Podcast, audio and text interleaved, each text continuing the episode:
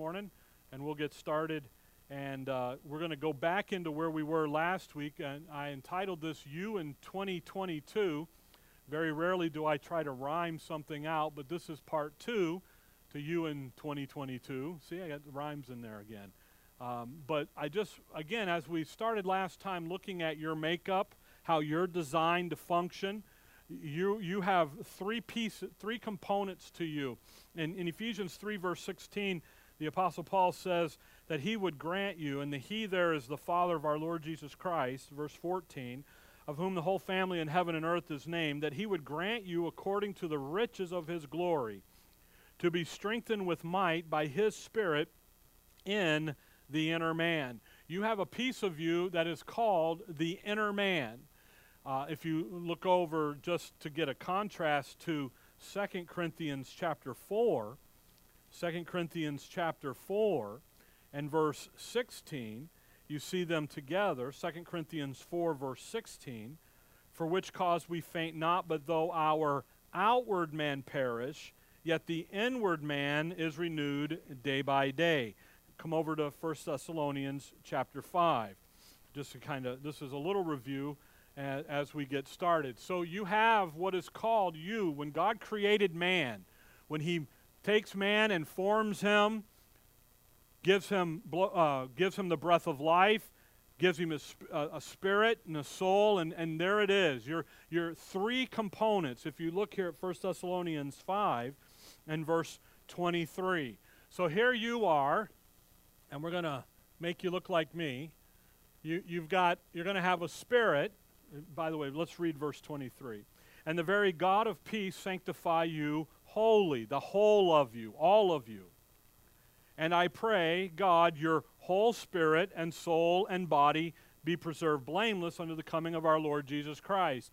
So here you are, and I'm going to make you a little fatter today. You've got a spirit, and you've got a soul, and then you've got a body.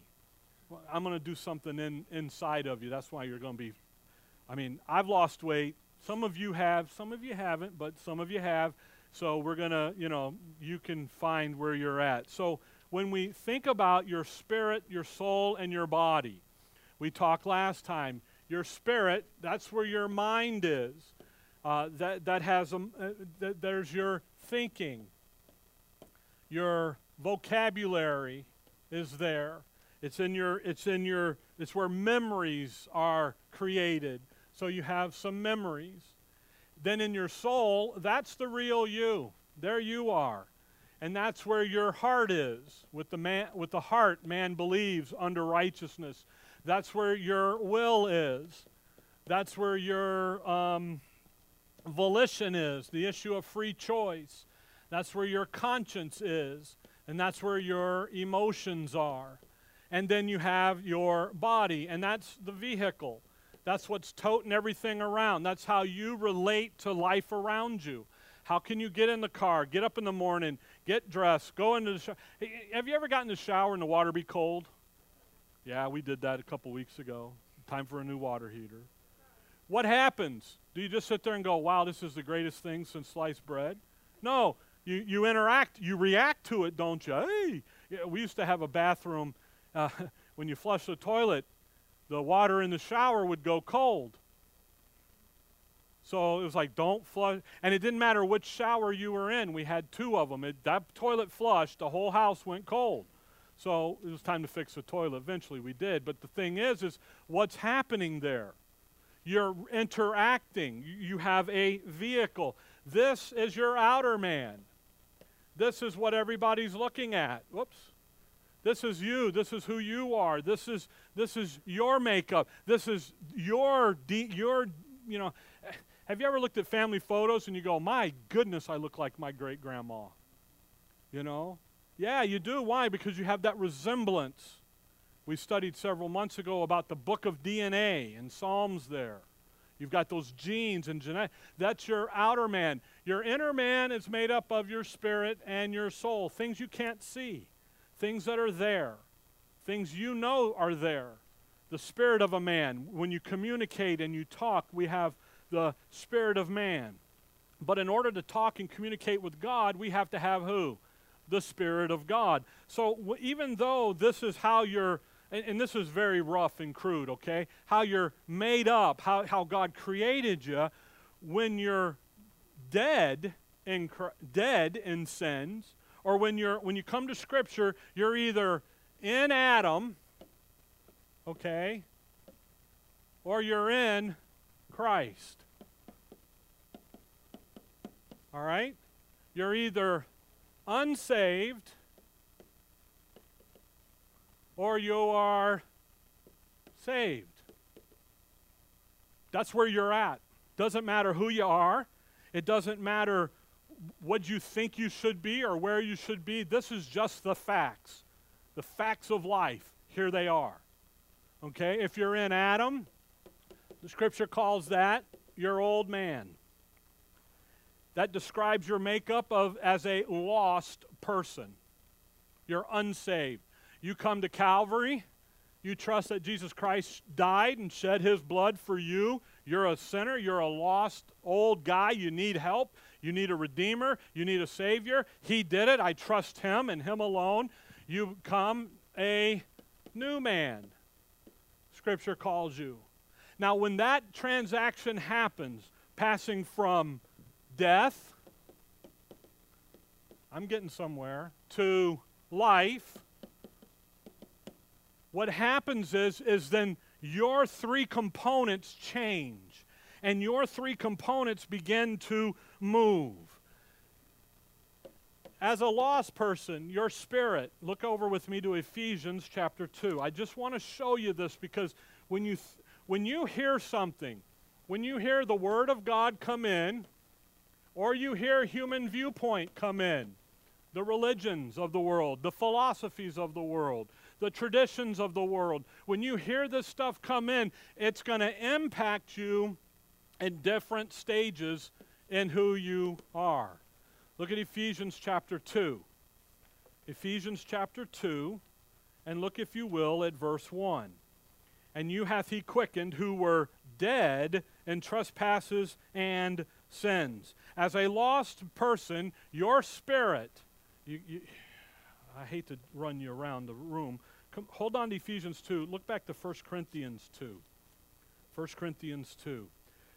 As, a un, as an unsaved person, as a lost man, as an old man, this body, by the way, is called the body of sin, the body of flesh. That's not good stuff, by the way. Look at 1 Corinthians 2, and we're just going to jump in at verse number 9. But as it is written, eye hath not seen, nor ear heard, neither have entered into the heart of man the things which God hath prepared for them that love him. You left into your own state as a man. And when we say man, we're talking about humanity, okay? I understand the great push today of no man, no, no gender stuff. But when we talk about man in the Bible, he's talking about humanity. As a human, that's who you are. Okay? When you stand there as a lost person, you cannot know the things that God has prepared for them that love you, that love Him, sorry. You're going to try through three mechanisms your eye gate, your ear gate, and your heart. Uh, my eye, I see it, I can experience it. There it is. My ear gate, I hear the testimony of others. My heart, with the heart, man believes you can't do that in your own. Romans chapter 3 says that there is none righteous, no, not one. There's none that seeketh after God. You think you're being godly, you think you're doing right, and in reality, you're not because what's going on inside of you spiritually. But keep reading, verse 10. But God hath revealed them unto us by who? By his Spirit. For the Spirit searches all things, yea, the deep things of God. Look at verse 14. But the natural man receiveth not the things of the Spirit of God. Here's the natural man. There you are. If you don't have the Spirit of God, you can't understand anything that the Scripture says. Now, you can understand principles and ideas, sure. You think about right division. That's past, present, and future. Everybody understands that. God did something in the past, He's doing something in the present, He's going to do something in the future. That's pretty easy. But you don't understand the spiritual significance of that and what's happening unless you have the Spirit, the Holy Spirit. So you're dead here in, in, as an unsaved man. Come over to Ephes- come back to Ephesians 2, but on your way, stop in chapter 1. Ephesians 1. So if I need the Holy Spirit, the Spirit of God, to understand the things of God, to be able to get into His Word and search them out, then I need Him. So how do I get Him? Well, Ephesians 1.13. In whom, that'll be Christ, coming out of verse 12 there, who first trusted in Christ, in whom ye also trusted. Who did we trust? We trusted Christ. Now, watch how Paul does this. He kind of goes at it a little backwards, but, it's, but it starts with who? You, who you trusted. After that, so we trusted after that we heard the word of truth, the gospel of your salvation in whom also after that ye believed. Ye were sealed with that Holy Spirit of promise. So, what did you hear? You heard the gospel, you trusted the gospel, which is in essence trusting Christ. And then what did the Father do? He seals you with the Holy Spirit. He causes His Spirit to indwell in you. So then your spirit over here comes alive.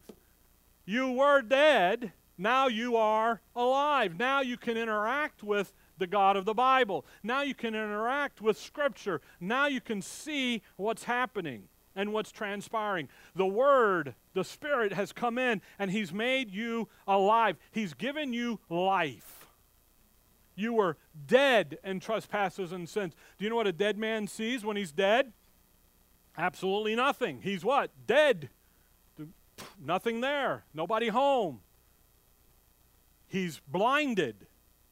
But when you see the light, now you are alive. You're in Ephesians, stick there, come over to chapter 4.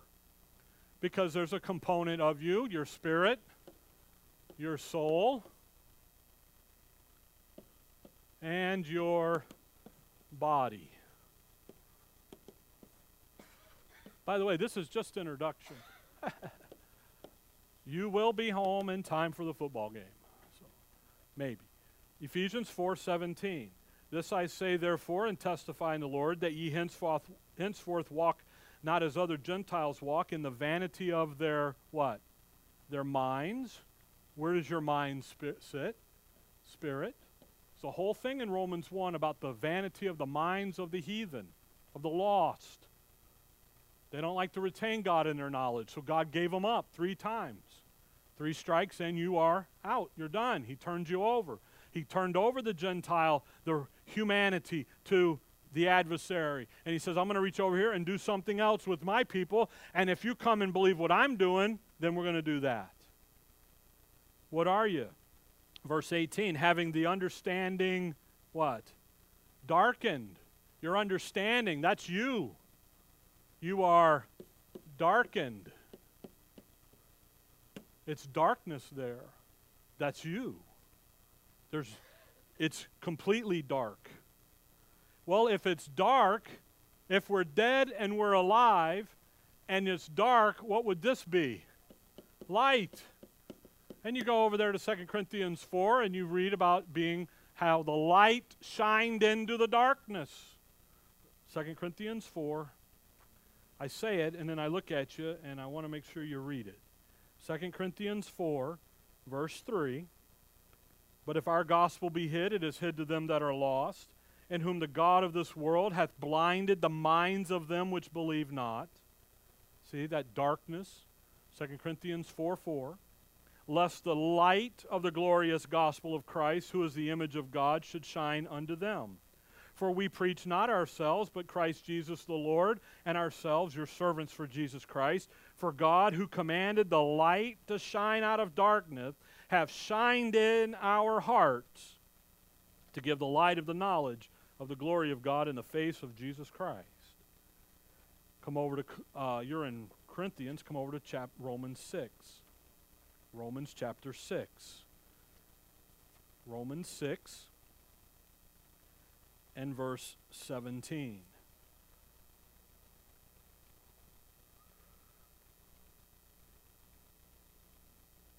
So the third component, so if we're dead, darkened, and our body is depraved. And our body over here is liberated. Romans 6:17. But God be thanked that ye were the servants of sin, but ye have obeyed from the heart that form of doctrine which was delivered you, being then made free from sin. you are connected to Adam, but you believe that Christ died for your sins, was buried, and rose again the third day. What does he do to you? He causes you to be free from sin. You became the servants of righteousness. Now come over to Colossians 2. What is he doing there? What's happening here? So you've got this, if you're in Adam, let's write that up there. In Adam, you're this old man, you've got this old sin nature, you're just in it for yourself, you're not thinking about anybody but you. But then you come to Calvary and you get in Christ, and life changes. You get uh, this new man, you got all this life and light and you're liberated. Look, Colossians 2, verse 11. In whom also ye are circumcised with the circumcision made without hands. Now, isn't that an interesting thing? It's circum- circumcision in the Bible means the cutting away of the flesh. This is a circumcision made without hands. This isn't Abraham in Israel. This is something that God does. The moment you trust Christ, He reaches in. Actually, He calls it in verse 12 the faith of the operation of God. God comes in and he, he does a spiritual surgery on you, and he cuts away the connection of this body that the old, the body of sin has from you. And he connect, he cuts that away. And he comes in, verse 11, in putting off the body of sins of the sins of the flesh by the circumcision of Jesus Christ, buried with him in baptism, wherein also ye are risen with him through the faith of the operation of God who hath raised him from the dead. And you, being dead in your sins and uncircumcision of your flesh, hath he quickened together with him, having forgiven you how many trespasses? All of them. So, what do you have? You've got a spiritual transaction where he liberates this body, this body of flesh, this body of sin, that all it wanted to do was serve itself. It's a pig at the trough. All you want to do is more for me, more, more, more, more, more. The bumper sticker, he with the most toys wins, right? At the end? Well, that just ain't true. When you die, when you say, I'm out of here, you're absent from the body, you're either going to be present with the Lord or you're going to be present in, the, in a little place called hell, the holding pit the holding jail cell of the lake of fire. That's where you're going. Yay or nay. It, you can, and you can say, yeah, but Rick, I don't believe all that religious stuff. It ain't nothing about religion. It's biblical. It's scriptural. It's right there. Yeah, but I just don't want to do it. No, it's right there on the pages, and you're denying the Word of God because you're here and you need to be there. Okay? Did I scare any of you yet? All right, good. I don't like to be scary. But when it comes to you, we're in 2022. I told you last week, COVID isn't going away, folks. Might as well deal with it. Vaccine and all the stuff, and you get on the political winds of everything, and you know what you can do? You can just sail down that ship because as believers, we're not to be entangled with the affairs of this world. I showed you that verse in Timothy. It's a critical little verse. Good soldiers, what? You're warring, but you're not warring here. You're warring not against flesh and blood, but against spiritual wickedness and spiritual principalities and powers and the rulers of the darkness. You, your, our face is not right here. Now, we're in the world, we live here. Just like all of you, I enjoy to eat. So, where do you got to go? You got to go to a grocery store. You got to go to a restaurant. You got to cook it at home. Whatever you do, you're, you're of the world. Why? Because you're human. But you're not to be sucked into it. You're to, Paul says there to the Corinthians, come out and be ye separate. And it's not a holier than thou attitude. It's just an attitude of, you know what, I'm going to do what the Word of God says for me to do. And for me and my family, we're going to live a certain way. And whether or not you decide to get the vaccine or not, that's your business. Whether, you know, it, honest to God, it is. And, whether, and it should not be anything other than your choice and your business. It isn't mine. It's your business. Okay? I said it last week. If if I told you I had all three shots, what would you how would you treat me? Some of you would turn your back on me. Actually, I got two emails. Did you? How, how, how dare you? Don't you know that's the mark of the beast? I'm like, whatever, dude. You know, because you don't understand Scripture. You got all of this going on out here that, you, that you're getting 24 7 from some people who don't know. Why? Because the body of flesh says, Serve me first. I showed you that thing last time in James, how the devil works. Where does he go? He goes this way, doesn't he? Grabs those emotions. The body moves and works through the emotion. God says, No, we work this way. We work through some thinking and some understanding.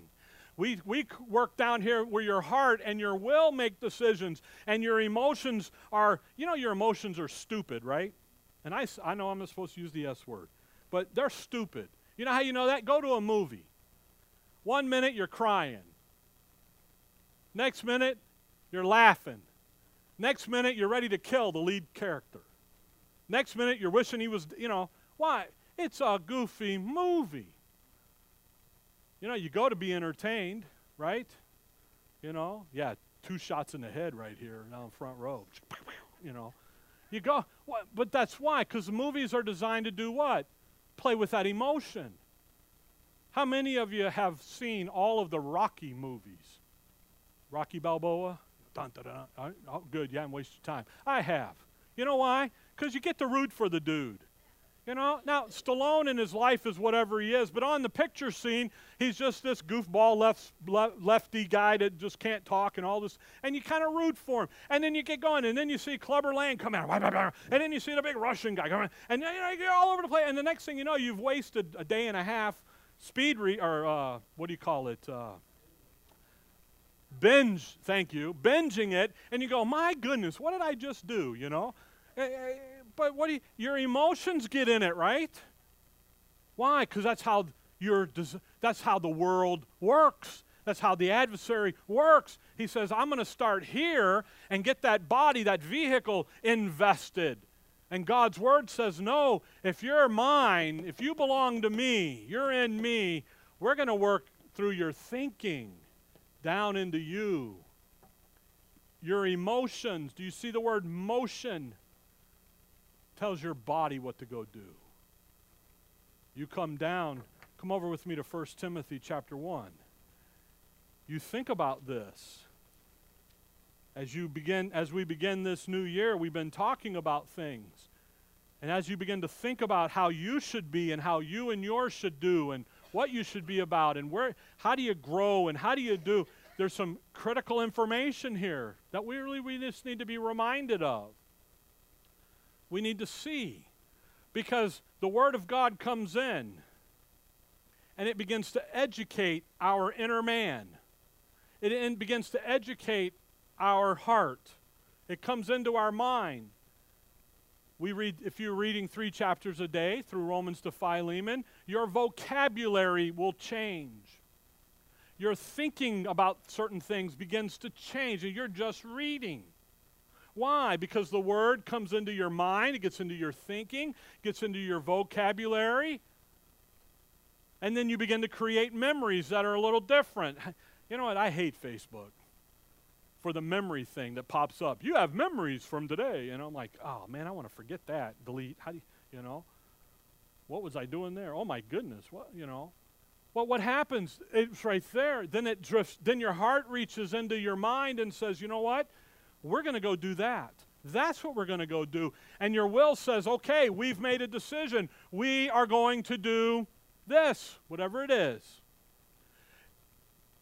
Your volition says, yep, it's a free choice. Nobody's pressuring us. Nobody's making us do it. We're going to do it. Your emotion, your will says to your emotions, because your emotions are dumb. They need direction. Your will says, okay, emotions, tell the body to get up, get dressed, and let's go to church. We're going to use church, coming to church, okay? By the way, there's no verse in the Bible that says you got to go to church.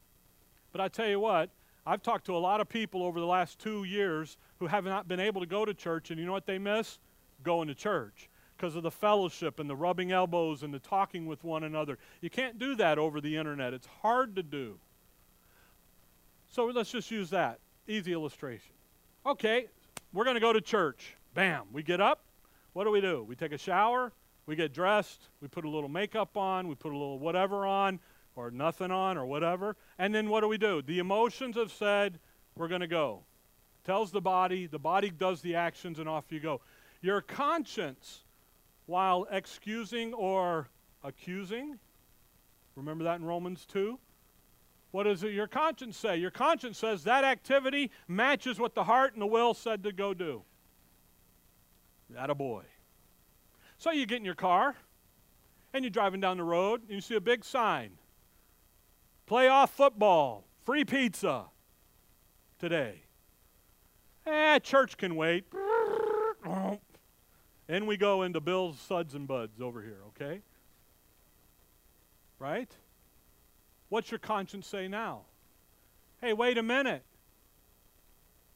Now you begin to feel what? Guilty. Guilty is an emotion. And your conscience says, wait a second, that action isn't, isn't matching what the will said we were going to do today. And what, is, what, is you, what do you say? What's that little voice say? That's ah, okay, one slice and one, just a quarter of the game. That'll be all right. I'll catch the 11 o'clock hour. It'll be okay. And what happens? Next thing you know, it's 3 o'clock in the afternoon. You've watched two games and you've eaten two pizzas and you're full. Right? How, does all, how, do you, how do you combat that? How do you say, hey, wait a minute, why is this happening? What's going on? Well, in, in 1 Timothy 1, there's a great insight. Look at verse 4. 1 Timothy 1. We'll start reading at verse 3. As I besought thee, and this is Paul talking to Timothy.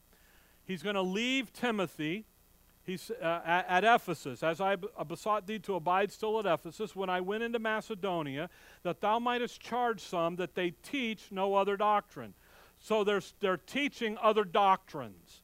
If you let your eye run across the page to verse 10, the end of that horrible list there. And if there be any other thing that is contrary to sound doctrine. 1 Timothy 1:10, the end of the verse. So what should you be looking for? Sound doctrine.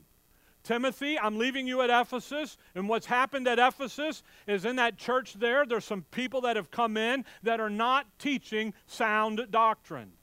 Verse 4 neither give heed to fables and endless genealogies which minister questions, rather than godly edifying which is in faith, so do. What should you be doing at the local church down there? Godly edification. You see, the local church is the place where sound doctrine, godly edification, is to be produced and preached and demonstrated and put on display. Fables. You know what those are? Great stories. Aesop's fables. Stor- stories with a moral ending. By the way, going to church and not going to church is a story. It has no moral ending, does it? No, it's just a story. A fable has a moral ending to it. You know the great one, the, the tortoise and the hare, right? He's slow and go gets it, fast and crazy doesn't. It, it's got a morality to it. You know the one about the kid who cried wolf, right? All right? There's morality to it. You know, church isn't about that. Local assembly, we talked two weeks ago about the local church here and what we're doing here. It isn't about telling you stories, endless genealogies. You know what that is? That's the who's who. Well, I go to so and I heard a guy one time go, I go to Rick Jordan Jr.'s church. I go, please don't say that. Please don't say that. You know? Why? Because now there's a genealogy issue. Well, I, we go, our preachers from whatever cemetery, I mean seminary they're from. Uh, we come over here and, you know, we've had the same pastor family gene- generational line for decades. Who's who? No, it's not what it's about. What's it about? Rather than what? Godly edifying, which is in faith, so do. Now, Verse 5. The end of the commandment is what? Is charity out of a pure heart and of a good conscience and of faith unfeigned. Notice how the good conscience is in there? And I show that because what's your conscience doing? It's good conscience, equipped, knows and understands what God's doing today, understands the sound doctrine. What's it doing? It's like, hey, that doesn't match that, so we're out of here. That matches that, so we're there. And we do that. What I want you to see about the rest of this morning is that issue about godly edification. Okay? Because as you and I, as believers, again, if you're on this side of the board, you need to get on this side of the board. How do we do that? Trusting that Christ died for my sins, was buried, and rose again the third day, and his activity and his activity alone secure my eternal salvation. I cannot help him do any of it. If you try, you make the cross of Christ of none effect. 1 Corinthians 1:17. If I try anything, that includes the wisdom of words or the activity of a ceremonial anything. If you walk down the if I said in order to get saved and go to heaven you got to walk the aisle, but you got to start with your left foot.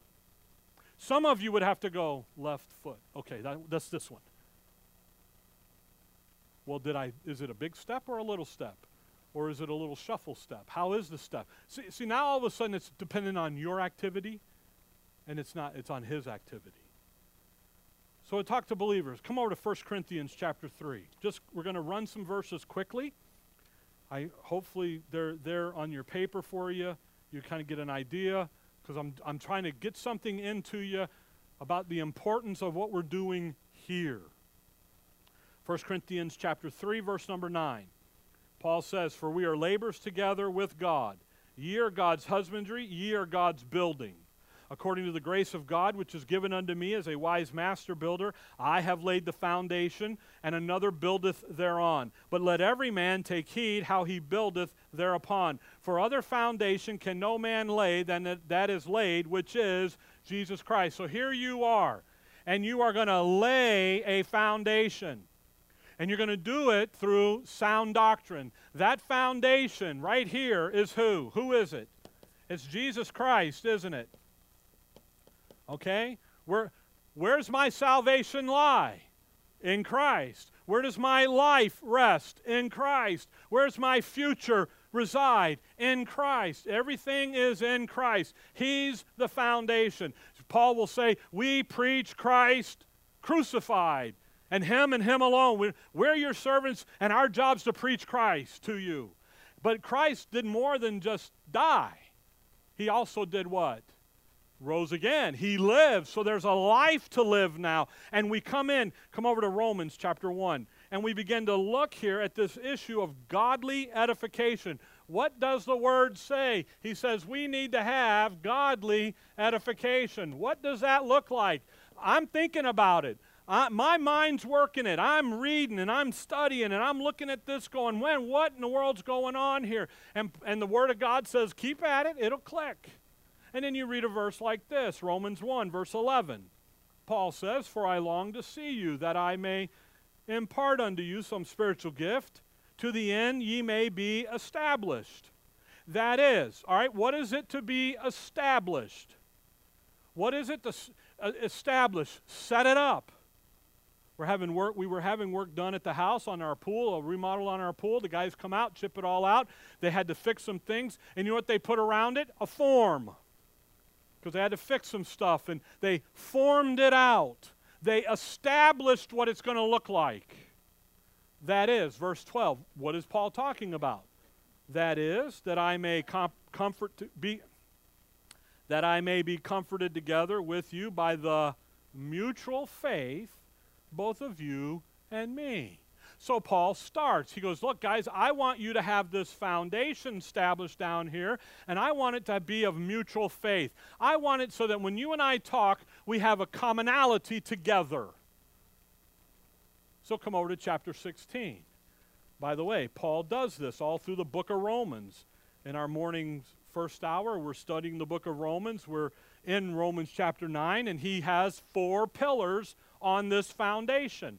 And the first pillar in the first chapters 1 to 5 is the issue of your justification.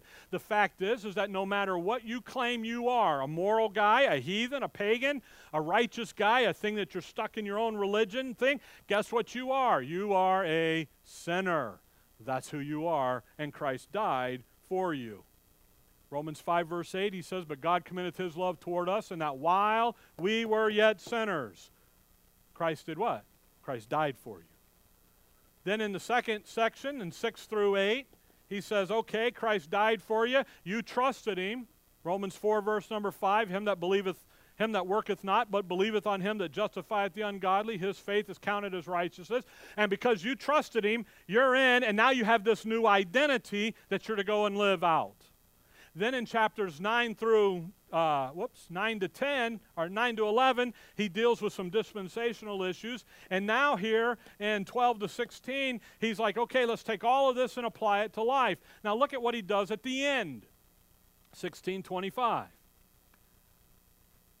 Am I going too fast? This ought to just be review for some of us, okay? I look around the room, I understand not all of us, but 1625. Now, to him that is of power to, notice that word, stablish, not establish, but what? Stablish. Now, those are two different words. They carry two different meanings in Scripture. To establish, what am I going to do? Romans 1. I'm going to set it up for you. We're going to pour in the concrete. We're going to let it cure. We're going to make sure the joints match just right. We're going to make sure the crack line is just where it's supposed to be. We're going to be that wise master builder. Now, at the end, what is it? It's done. It's stable. It's cured. Now, to him that is able to stab, uh, now to him that is of power to stablish you according to what? My gospel. According to the preaching of Jesus Christ, according to the revelation of the mystery, which was kept secret since the world began, but now is made manifest, and by the scriptures of the prophets. You see the ands? We've got a structure being built into your inner man.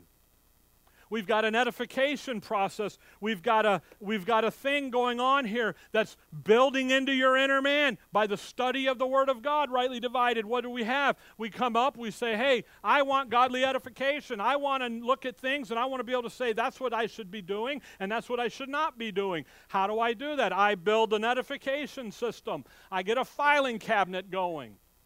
We did the floors at the house. We're redoing my office slash library slash dump room. And I told Linda, I said, I got a filing cabinet. I want f- some files up so we can put all the dump stuff into the file so it's hidden at least.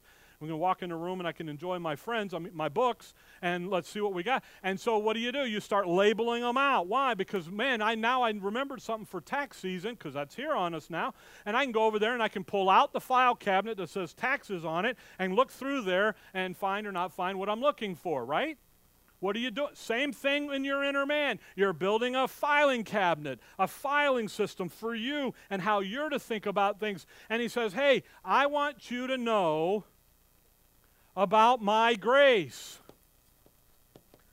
I want you to know about my gospel. I want you to know about my grace and the fact that God is gracious.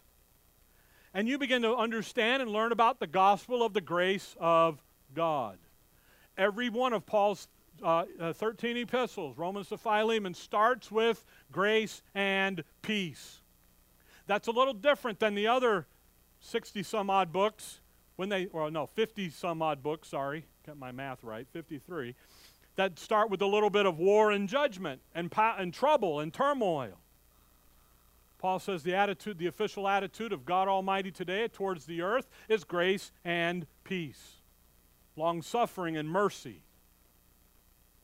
Paul says, I want you to know about it. So I've written a book or two for you. It's called Romans.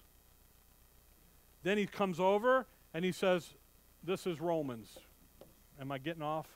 He says, I want you to know about my goal. What am I doing here? So I wrote the book of Ephesians. What is God doing today? He's forming the church, the body of Christ. He's taking a Jew and a Gentile Galatians 3 says there is no difference.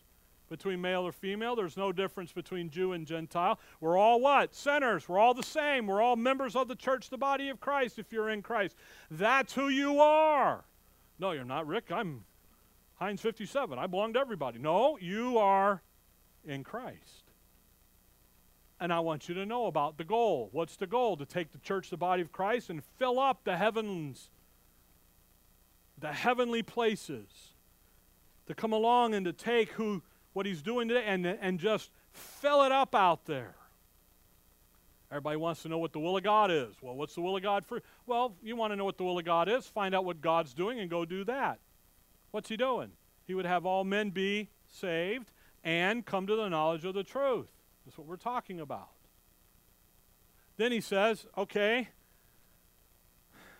we got grace, you got the goal. Now I want you to know about the glory and how it all interacts. So I gave you a book, 1st and 2nd Thessalonians. It's all about the glory, the future. Then he says, okay, I got some other things out here because this is a house of doctrine, and it's called godliness. Boy, you can't read that, can you? It's called godliness, and there's the pastoral epistles. Godliness, God likeness. What what's the goal? To be God like. So he begins to lay out. Come over to 2 Timothy. Uh, just for time, let's go to 2 Timothy 3. Just for time, you can look at the rest of those verses and so forth. 2 Timothy 3. So when we come into understanding godly edification, we're going to lay a foundation. That's the Lord Jesus Christ.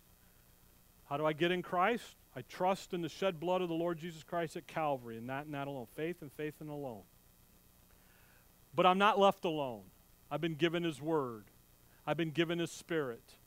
I've been blessed with all spiritual blessings. I've been made complete in Him. I, I need to now go and look into this and understand what it is. So you come to the local assembly, and what do we do? We get you educated, we get you moving that way. Colossians 2 over there, he says, As you've been rooted and taught. That's what we're doing. 2 Timothy 3, verse 16. All Scripture, how much Scripture? All of it is given by inspiration of God and is profitable for what? For doctrine. So now we've got another mechanism here. Now I've got doctrine, then I've got reproof, and then I've got correction, and then I've got instruction. I got a mess, don't I? But see how you're not left alone. That's the point. God didn't just say, okay, you're saved, you're on your own, get out of here. You know, go root for whoever.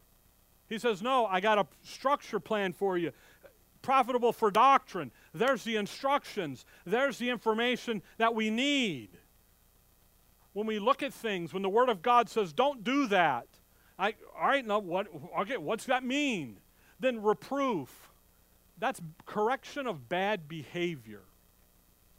Because sometimes we don't always do what we should do. And in the books of 1st and 2nd Corinthians, Paul corrects bad behavior. So if, if you're doing something and it's your conscience is saying you're violating God's word, you can go to 1st and 2nd Corinthians and do what? Figure out how to fix it because he tells you. Then he says reproof correction. That's bad doctrine. Paul wrote a book called Galatians what has happened at Galatia? They're mixing law and grace. They're saying you gotta, you, you're saved, yeah, but in order to prove you're saved, you got to do the law. In order to stay saved, you got to do the law. And, and Paul goes in and corrects that. Then he gives us the great book of Ephesians from doctrine on the heavenly places and what he's doing, the goal. But then there's some bad behavior going on at Philippi, so he corrects it. He says, here's how you correct by the way, the Philippians were terrified by their adversaries. They've allowed emotions to run the show. The Corinthians are just in their bad behavior, they're just doing stuff bad. But the Philippians have allowed emotions to run rampant. So he goes in and corrects that. Then the Colossians, book of correction, they're no longer holding the head, capital H. They're over here doing other things religiously. And he says, Nope. And he goes and corrects that. Then you come to Thessalonians, the great doctrine of, the glor- of our glory, First Thessalonians, every chapter is about the rapture, we call it, our exiting of planet. And he says, here's what, how this happens, here's what's going on. But you know what? There's some issues that come up in that, and that's where Second Thessalonians comes in and corrects some bad thinking about things. But there's no more doctrine I'm sorry, there's no more reproof and correction because where are you at the end of First Thessalonians? You're in glory. You're in a new body. You're no longer sub, sub, uh, held to this corruption here. Then you come over to 1st and 2nd Timothy and Titus and Philemon, and you learn how to act together when you come into a local assembly. And that issue of godliness comes up for the very first time. You can't get to the issue of understanding godliness until you get to Timothy. That means you've come through Romans to Thessalonians. You've come through the edification process. Okay? Now I'm going to depart from the notes just one moment. Come over with me to 1 Corinthians chapter 6, I believe it is. Yes, get 1 Corinthians 6 and 1 Corinthians 10. We'll do this and then we'll be done. So, here we are, 2022. What do I do? Well, how are you designed to work? You're designed to come over here, take the Word of God, put it into your thinking, into your mind, have it come down in, in your heart and your soul. Let it make, help make your choices for you. Which doctrine, by the way? The godly edification doctrine come over here and go work it out in your community. Okay, Rick, what's the book say about having a job? Great unemployment right now. A lot of you stay home, don't work. Do you know that Paul tells Timothy that if a man does not provide for his own, he's worse than an infidel, he's denied the faith. You know what you need to go do? Get a job. Yeah, but the government's giving. Doesn't matter what the government's doing. What's the book say you're to do? I'm talking about job. Get a job. Let him that stole steal no more, but rather let him labor with his hands that he may have to give others. You make money. We're talking to the young married couples this past week about it. You make money to take care of your family and your responsibilities, but then you t- make money, hopefully not in a lot of debt, so that you can go help others that need help and you can help the lo- support the local church, the offering box. Okay? But what Scripture say? Doesn't say, well, the government's hand, giving handouts, so I can just sit home and enjoy the handouts. It says what? Get a job. So, as a Bible believer, what should I be doing? I'm looking for the handout. What? The verses say what? Get a job. Okay, Rick, but what about getting married? Because I want to get married. All right, what about getting married? 1 Corinthians chapter 7 is clear. The only issue in marriage is that they be in the Lord that, that your spouse to be is also saved. You know, it doesn't say anything about, well, we're, we're, we, we all come from the same region of the country, or we all have a ba- same background. No, it says what? If you're mar- going to get married, they're in the Lord. I knew a guy one time, he said, The next blonde that walks through the door, I'm going to get married. And the dude walked through and he was blonde headed. She goes, Oh, no, no, no, the next one, the next one. No, that's not how you do it. Okay? Now, we have other things like, you know, commonality, you know, at least have some kind of physical attraction to each other and have different things. I got that. But what Scripture say? Be in the Lord. All right, Rick, but what about what color car to drive? Oh, glad you asked. Well, the Scripture says that we're to all be of one accord, so we know which one you're going to buy. The Accord, right? No? Okay, didn't like that one. I don't like that one either. All right. I drive a Tundra, so you know, the tundra of the earth. No, that doesn't work either. So now we're into what, what would Jesus drive? He'd drive a Harley. No, sorry. Okay. Those are old days. No. So you start playing these games. What about the color of the car? You know the scripture's silent about what color car you should. It's silent about cars, period. Oh, but dear Lord, I, you know, what, what should I do about this job? Well, first of all, you got the job. What, what you do with it is left up to who? You. If you want to drive a blue, I told you last week I was looking at the Tundras and they got this voodoo blue color. I liked it. I'm like, ooh, I like that. I couldn't find one in my price range that was currently available. I found them, but they're all way up. Anyway, voodoo, it doesn't say anything about, you know who that left? I like that color. I ended up with a metallic gray, and I really like that color. I got out of the truck the other day, and the guy goes, Now that's a truck. I said, I, Thank you. I felt good. Well, you know, they never said that about my Chevy. I'm sorry.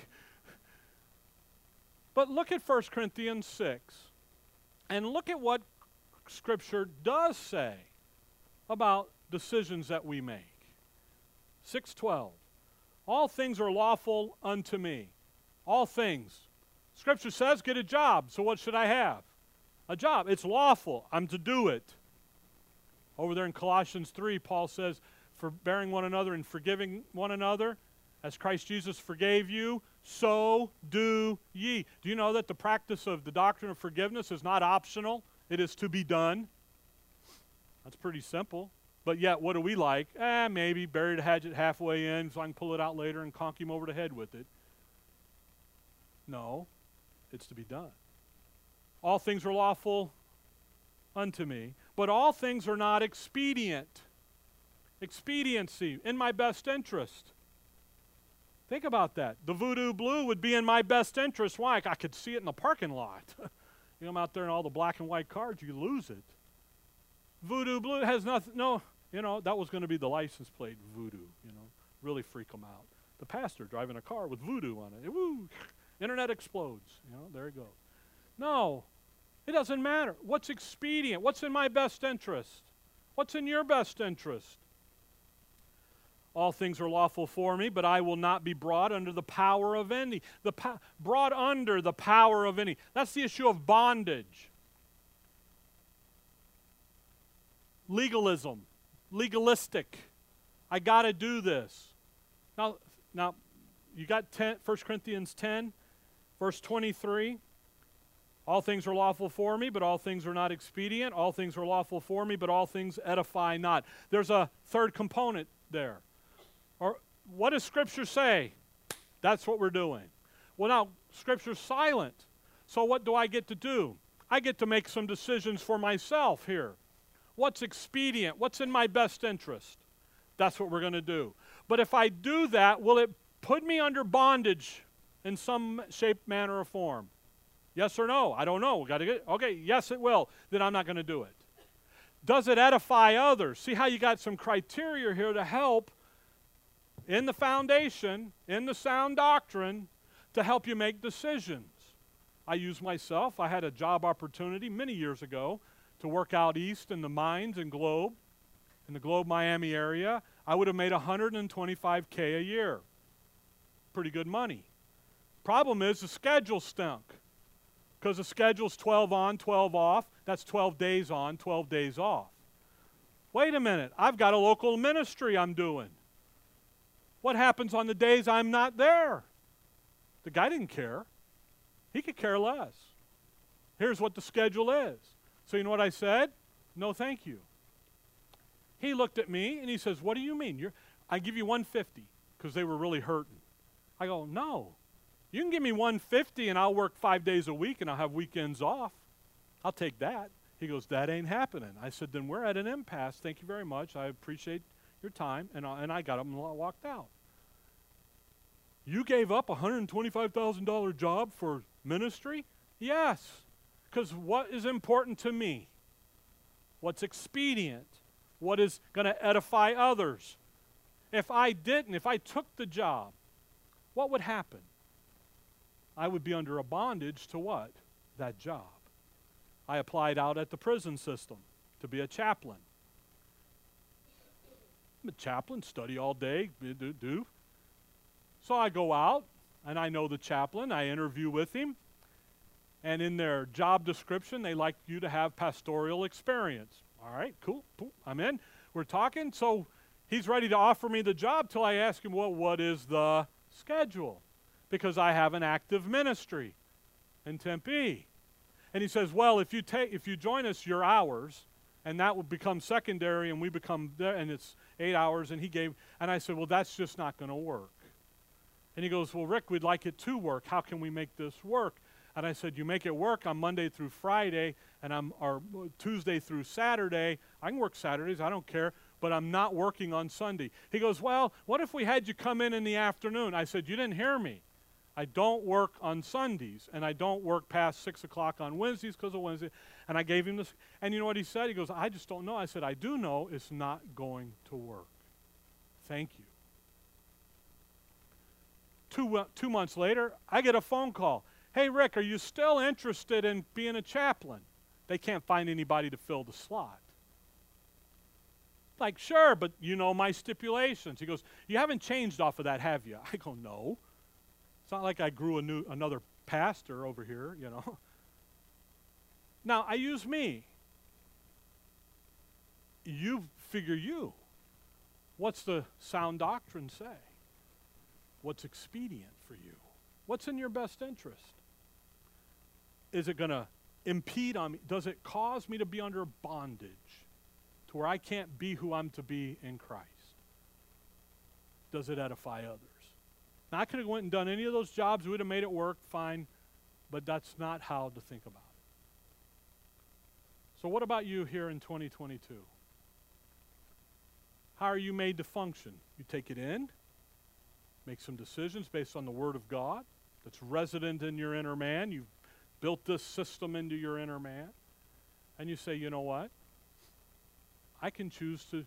What if I'd have taken that job in Globe? What would have happened? I don't know. I didn't take it. But it, what would have, how would that have impacted you guys? How would that have impacted others outside of us?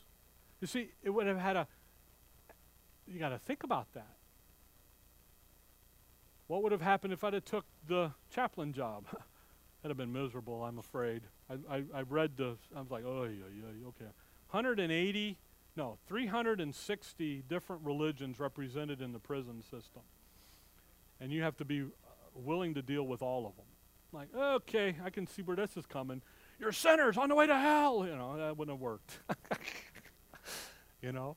But that's the thing is, is the choice is yours. As believers, as we go day by day, again, the world is going to, it's not going to get any better. We were talking earlier about the stock market this past week. Ooh, what's coming? It's not going to get any better. So you make decisions. Now, right or wrong, you don't know till you get past them and look back and say, yeah, that was right, that was wrong. But you know what you got? You got the Word of God that comes along and says, you know what? Your job is to build into your inner man the godly edification. As a local assembly, our job is to build that in. Be a place of the authoritative communication of the Word of God rightly divided. To be that pillar in the ground of the truth. That's where we need to be. That's where you need to be. That's where you need to be all the time, not just in January, the beginning of the year, when you're making resolutions and thinking about things. So as we go day by day and as we get out there, we ought to be thinking about hey, does it edify? Does it put me in a bondage? Is it expedient? And if the answer is no in any of that, then we don't do it. If it's yes, yes, and no, then you don't do it. If it's yes, yes, and yes, then we do it. Okay? All right. Dear Father, we thank you for the morning, Lord. We thank you for your word. And above all, Lord, we just thank you for who we are in your Son. We'll give you the glory for that. In your name we pray. Amen. All right.